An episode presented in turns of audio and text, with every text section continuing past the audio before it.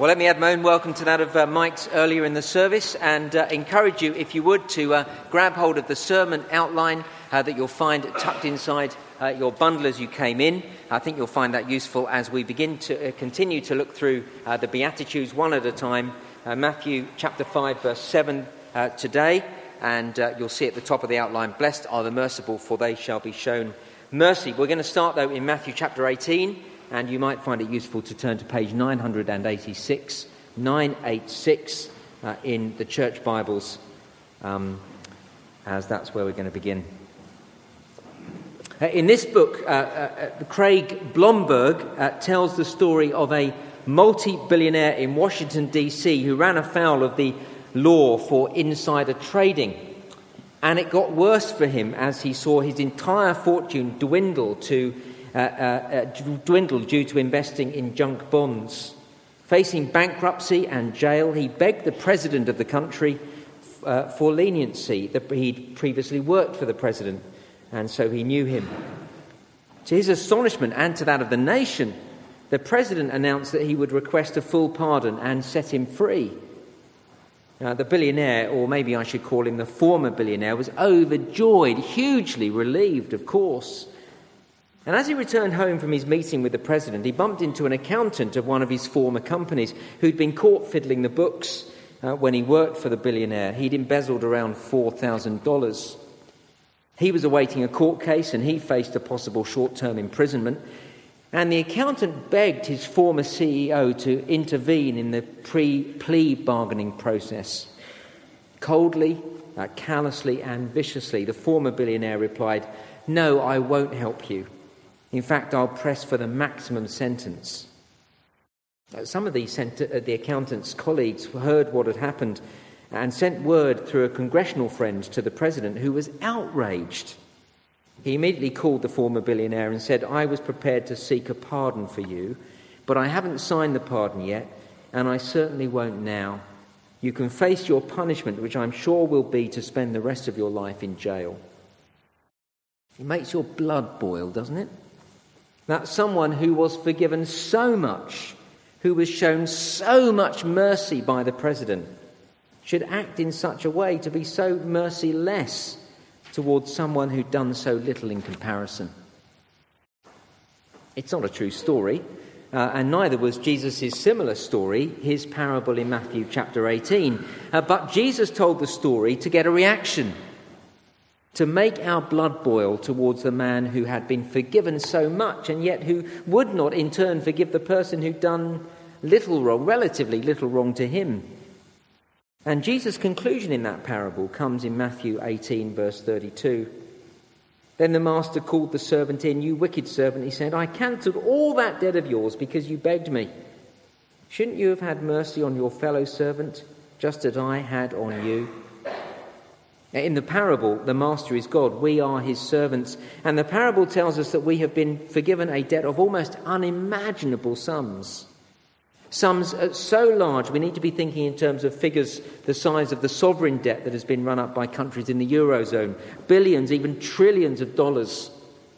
Our offence against God is incomprehensibly large.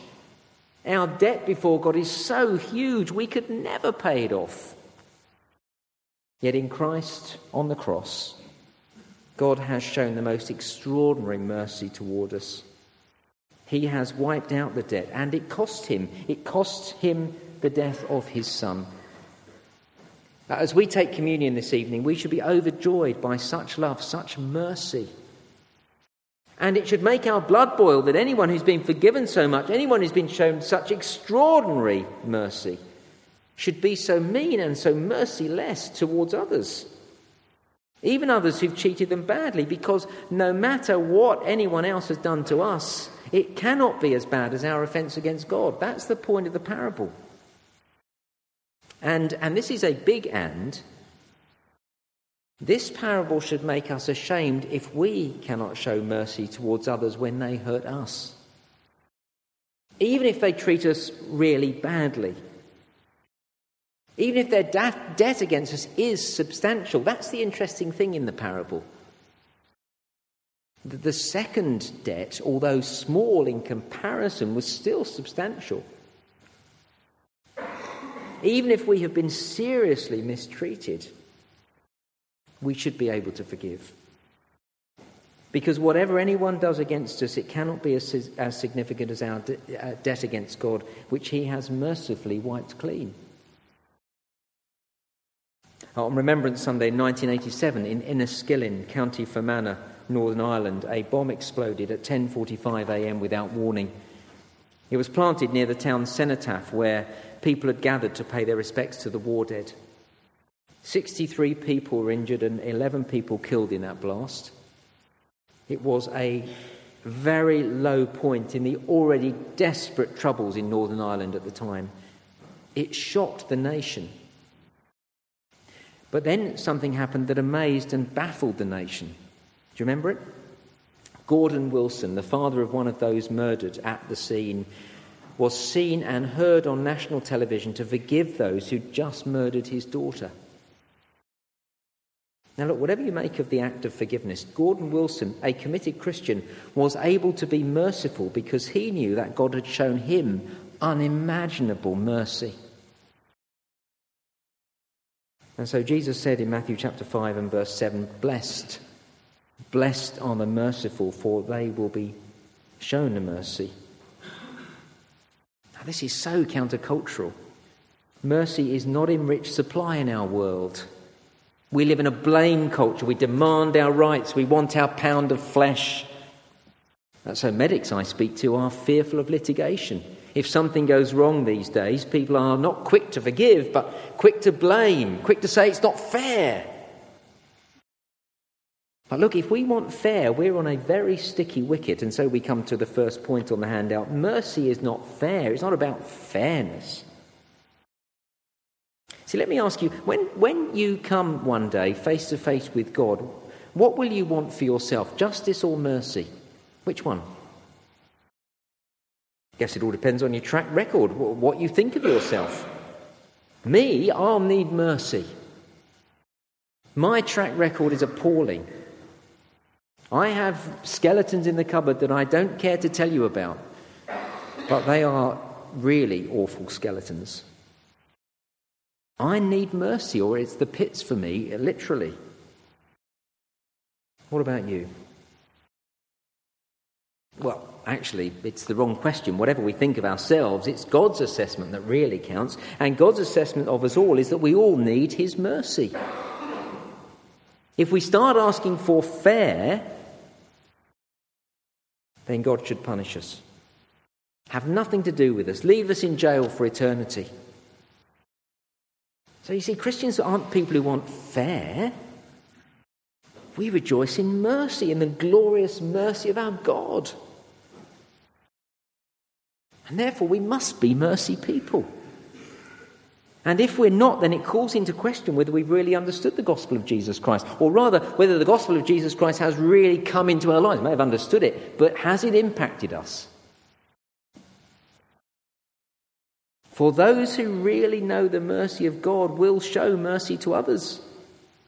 That's what Jesus is saying in this beatitude.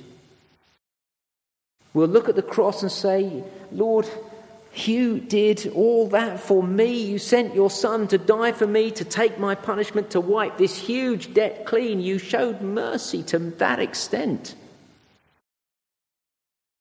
Christians are people who are so amazed by the cross, so amazed by grace, so amazed by mercy that we have to be mercy people when we think about it. That's the point of the Beatitude we're looking at today. Blessed are the merciful, for they will be shown mercy. Now, come with me, if you haven't yet turned to Matthew chapter 5, uh, page 968. And you'll see the, uh, the the beatitude we're looking at in verse 7, although I've printed it on the handout as well. And the reason I want you to come to Matthew chapter 5 is really to come to Matthew chapter 4. As we've seen every week, we've looked at the uh, every week that we've looked at the Beatitudes, Matthew chapter 4, verses 15 to 17, set the scene for Jesus' ministry and indeed the scene for these Beatitudes. And look again at verse 15 that we should be very familiar with now. Land of Zebulun and land of Naphtali, the way to the sea along the Jordan, Galilee of the Gentiles. The people living in darkness have seen a great light. On those living in the land of the shadow of death, a light has dawned. From that time on, Jesus began to preach, Repent, for the kingdom of heaven is near. Now, again, I know you've heard this every week, but uh, constant repetition, we'll get it eventually. Matthew there is quoting Isaiah chapter 9. Isaiah chapter 9, where the people of God in Isaiah's day were begging for the Lord to have mercy upon them. Do you remember why? They were facing an invasion from the, uh, the northern, uh, from, the, from the north. The mighty Assyrian army, the great world superpower of the day, were bearing down upon them. And here's the thing here's the thing. The Assyrian invasion was the Lord's punishment upon his people. For Israel in Isaiah's day had failed to show mercy. And we saw last time, we're not going to look at it again, but we saw last time Isaiah chapters 1 to 5. Do you remember? The people of God had spurned the Lord and they had shown no compassion to the downtrodden and marginalized in their society. And so the Lord's punishment was coming upon them in the form of the Assyrians. And they were getting what they deserved. If they said it's not fair, he'd have said, no, this is exactly what's happening. It's because it is fair. And yet, even though they had been so awful in society and turned their back on the Lord, as they cried out for help to the Lord, He was merciful to them. The Lord just can't help Himself. If you, if you cry out to, to ask for His help, He always answers.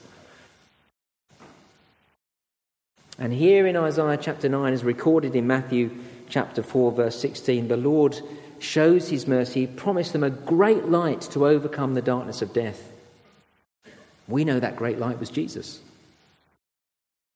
And we see the great mercy of, of the Lord in the cross. So you see, God's people are always a people who know what it is to be on the receiving end of the Lord's astonishing mercy. Always. If you don't know that, you're not one of God's people. And that's why Jesus said in Matthew chapter 5 verse 7, "Blessed are the merciful, for they shall be shown mercy." Mercy is not fair. It's the result of the astonishing kindness of our God. And so, second on the uh, handout, uh, please uh, understand a crucial point about the nature of mercy. Mercy can't be earned. And this is really important because otherwise we miss the point of the the Beatitude. You see, uh, we don't obtain mercy because we are merciful. That's not the point of the Beatitude. It actually cannot be. It can't be that way around. Otherwise, we'd be earning mercy. But mercy can't be earned, you see. The only basis on which you can receive mercy is need, not merit. If you earned it, it wouldn't be mercy, it would be yours by right. God would have to give it to you. So I don't go around being merciful to everyone I meet and look up to heaven and say, God, are you taking note? Uh, oh, that's three more people I've been merciful today, or four more, five more. Now you've got to show me mercy now because I've been merciful to so many people. That's not the point of the Beatitude at all. I can't work up mercy merit with God. Now, the point is this those who have been shown mercy, those who know they are going to receive mercy from God, are those who go on to live merciful lives. Being merciful is the consequence of being shown mercy. So the person who doesn't show mercy to others doesn't understand mercy themselves. Or to put it more positively, the person who knows the mercy of God will show it to others. Now, you'll struggle to find a better example of that uh, than uh, Corrie Ten Boom. In this book, The Hiding Place, she recalls a post war meeting with a guard from the Ravensbrück concentration camp where her sister had died, and she herself had been subjected to horrible indignities. Corrie Ten Boom, by this stage, had been preaching the Christian gospel uh, in many, many chapels. And she'd just done that when this happened. It was at a church service in Munich that I saw him, the former SS man who'd stood guard at the shower room door in the processing centre at Ravensbrück. He was the first of our actual jailers and I'd, uh, that I'd seen since that time. And suddenly it was all there the room full of mocking men, the heaps of clothing, Betsy's pain blanched face, Betsy, her sister. He came up to me as the church was emptying, beaming and, and bowing. How grateful I am for your message, Fraulein, he said. To think that, as you say, He has washed my sins away. His hand was thrust out to shake mine. And I, who had preached so often to the people in Bloemendaal to the need to forgive, kept my hand at my side. Even as the angry, vengeful thoughts boiled through me, I saw the sin of them. Jesus Christ had died for this man. Was I going to ask for more? Lord Jesus, I prayed, forgive me and help me to forgive him. I tried to smile. I struggled to raise my hand. I could not. I felt nothing, not the slightest spark of warmth or charity. And so again I breathed the silent prayer Jesus, I cannot forgive him. Give me your forgiveness. As I took his hand, the most incredible thing happened. From my shoulder, along my arm, and through my hand, a current seemed to pass from me to him, while into my heart sprang a love for this stranger that almost overwhelmed me.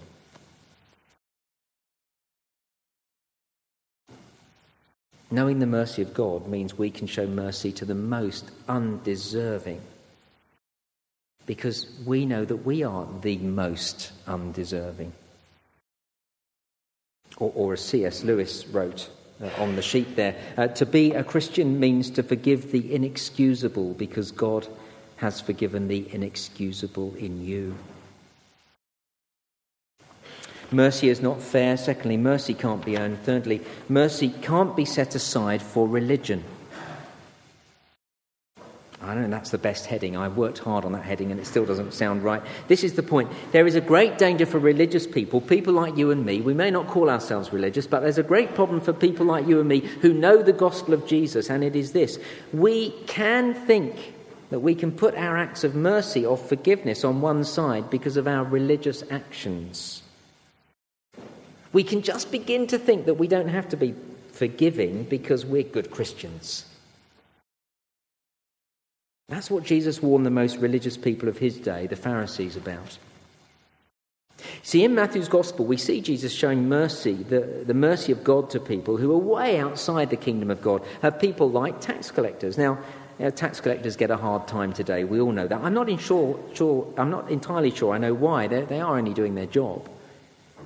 But if you happen to find the taxman difficult today, let me tell you that is nothing compared to how people felt about tax collectors in Jesus' day. They were hated and considered to be religious no hopers.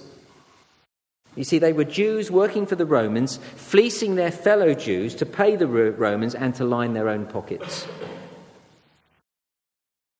Ordinary people had good reason to despise tax collectors in those days. Tax collectors ruined people's lives preyed on the vulnerable and marginalised in society and made it even harder for them. You had every reason to want tax collectors to be brought to justice, and no reason to show them mercy. But that is exactly what Jesus did. He offered them forgiveness. And the Pharisees hated him for it. So turn with me to Matthew chapter 9 and verse 9 and see this playing out. Jesus showing forgiveness, showing mercy, but the Pharisees hating him for it. Matthew chapter 9, verse 9. As Jesus went on from there, he saw a man named Matthew sitting at the tax collector's booth. Follow me, he told him, and Matthew got up and followed him. And while Jesus was having dinner at Matthew's house, many tax collectors and sinners came and ate with him and his disciples. And when the Pharisees saw this, they asked his disciples, Why does your teacher eat with tax collectors and sinners? On hearing this, Jesus said, It's not the healthy who need a doctor, but the sick. But go and learn what this means. I desire mercy, not sacrifice. I desire mercy, not sacrifice. You'll see from the footnote, it's a quote from the book of Hosea. And Jesus wanted the Pharisees to understand what it meant. So much so that three chapters later, when the Pharisees again challenged Jesus, he quoted the same verse. Now just look on with me to chapter 12 and verse 7 just over one page, I think, in the Bible, chapter 12 and verse 7, where the Pharisees, where Jesus says to the Pharisees, verse 7, if you had known what these words mean, I desire mercy, not sacrifice, you would not have condemned the innocent. He says the same thing twice. The Pharisees were not merciful at all. The Pharisees felt they could ignore God's call on them to be merciful because of their religious actions, their sacrifices. But God desires mercy, not sacrifice. The Pharisees were fastidious when it came to the details of the law, but they missed the really big point of the law being forgiving and merciful. And that becomes abundantly clear when you turn to Matthew chapter 23. So just uh, flip on again. It's about the last reference in this little section, but it's worth seeing. Matthew chapter 23 and verse 23, page 992. Now remember what we're trying to do here in looking at this verse is we're seeing how the Pharisees were not showing mercy, but they were getting all bogged down in sacrifice, in religion. Matthew 23, verse 23. Woe, look what Jesus says to them. Woe to you, teachers of the law and Pharisees, you hypocrites! You give a tenth of your spices, mint, dill, and cumin, but you've neglected the more important matters of the law justice, notice, mercy, and faithfulness. You should have practiced the latter without neglecting the former. You see, the Pharisees conveniently forgot about the big things of God's law justice, mercy, faithfulness. They forgot about those things, but they were pernickety about the smallest detail of the law. We'd say today they missed the wood for the trees. Jesus uses much stronger language. Verse 24 You blind, blind guides, you strain out a gnat but swallow a camel. The Pharisees took tithing to the extreme. They gave 10% of everything, including the herbs in their garden. You can see them, can't you, in verse 23, going to their window box and inspecting the parsley, counting out the leaves, and every tenth sprig of parsley, they pick it off and say, That one's for God, I'll take that to the temple. And when they got to the temple with their few parsley leaves, they think they, they paid their dues to God. They think very proud of themselves. I've given God what I need to give. Never mind that on the way to the temple they ignored tax collectors and sinners and harboured bitterness in their hearts towards them. They kept the little details of the law but missed the whole point of what the law was about justice, mercy, forgiveness, faithfulness. That is so easy for religious people to do. Oh, for us, it won't be digging around in our herb garden. We might not even know the, the tithing laws in the Old Testament. But for us, it's going to be behind, hiding behind our church attendance, our, our, being part of a Bible study group, our, our saying our prayers every day, all important things to do. But we can easily hide behind those things, persuading ourselves we're good Christian people while we refuse to forgive those who hurt us. And harbour bitterness and a growing resentment towards someone because they, they did something years ago. I meet Christians who had things done to them years ago. They won't forgive. Jesus says, I desire mercy, not sacrifice. Don't hide behind your religious actions as you excuse yourself not to forgive those who've hurt you. What's that about, being a Pharisee? And don't hide behind a clever interpretation of the Bible to excuse your reluctance to forgive others either. Again, that's what the Pharisees did. You see, the Pharisees are so like us because they were great Bible readers. We pride ourselves on knowing the Bible. Oh, they knew the Bible, but they interpreted it in a way that meant they didn't have to forgive certain people. Turn back with me to Matthew chapter 5. I think this might be the last uh, cross reference. You see, they're all in Matthew so that we get a grip of what this phrase mercy really means, what this is really all about. Matthew chapter 5 and verse 43, page 970. Here again, Jesus speaking to the Pharisees. That's the bigger context of Matthew 5. Well, speaking to his disciples, really, but with the Pharisees in mind. Matthew 5, verse 43. You've heard that it was said, Love your neighbour and hate your enemy. That's what the Pharisees were teaching. That was their interpretation of the law. See, the law does say, Love your neighbour. And they were saying, Love your neighbour and hate your enemy. You see, being sticklers for every detail of the law, the Pharisees had to define who their neighbour was. After all, it's vital that you know who your neighbour is if you're going to love your neighbour. You've got to know who they are if you're going to love them. So the Pharisees came to the conclusion that their neighbour was their fellow Jew. Now, once you've reached that point in your thinking, it's very easy to take the next step.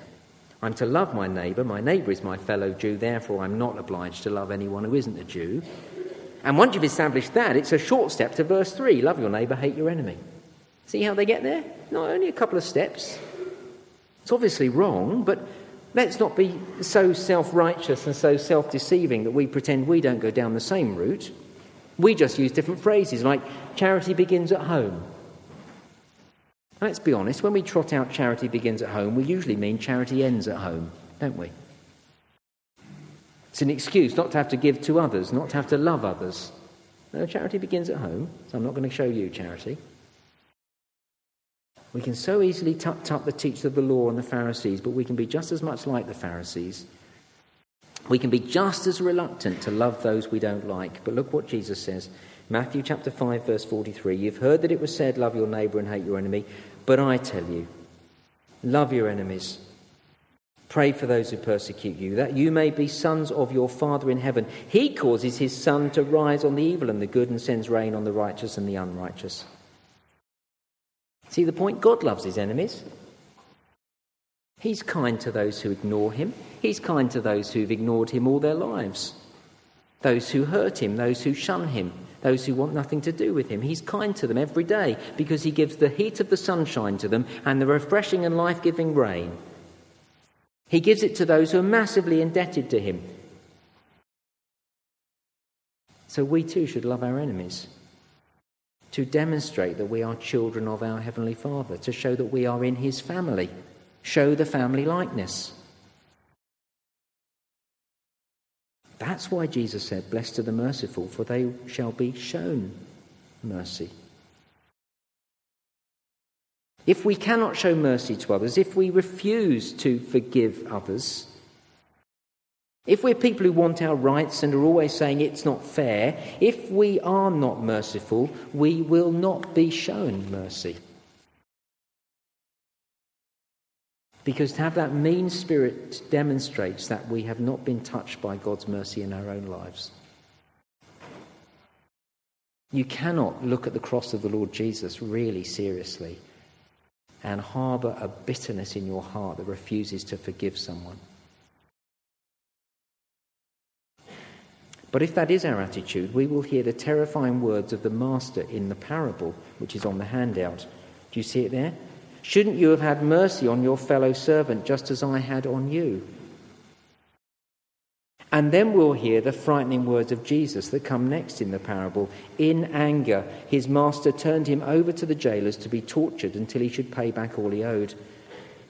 And this is how my heavenly Father will treat each of you unless you forgive your brother from the heart.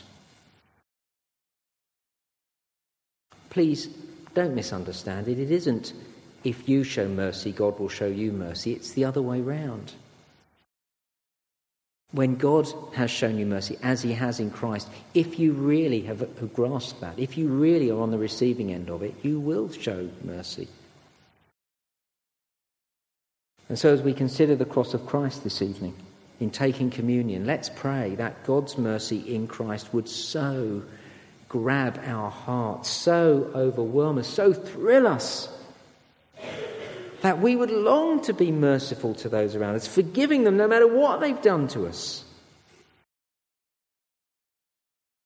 And in living that way, we'll demonstrate that we are people who know the mercy of God, and we'll know that we're going to receive His mercy on that final day. Because blessed are the merciful, for they shall be shown mercy.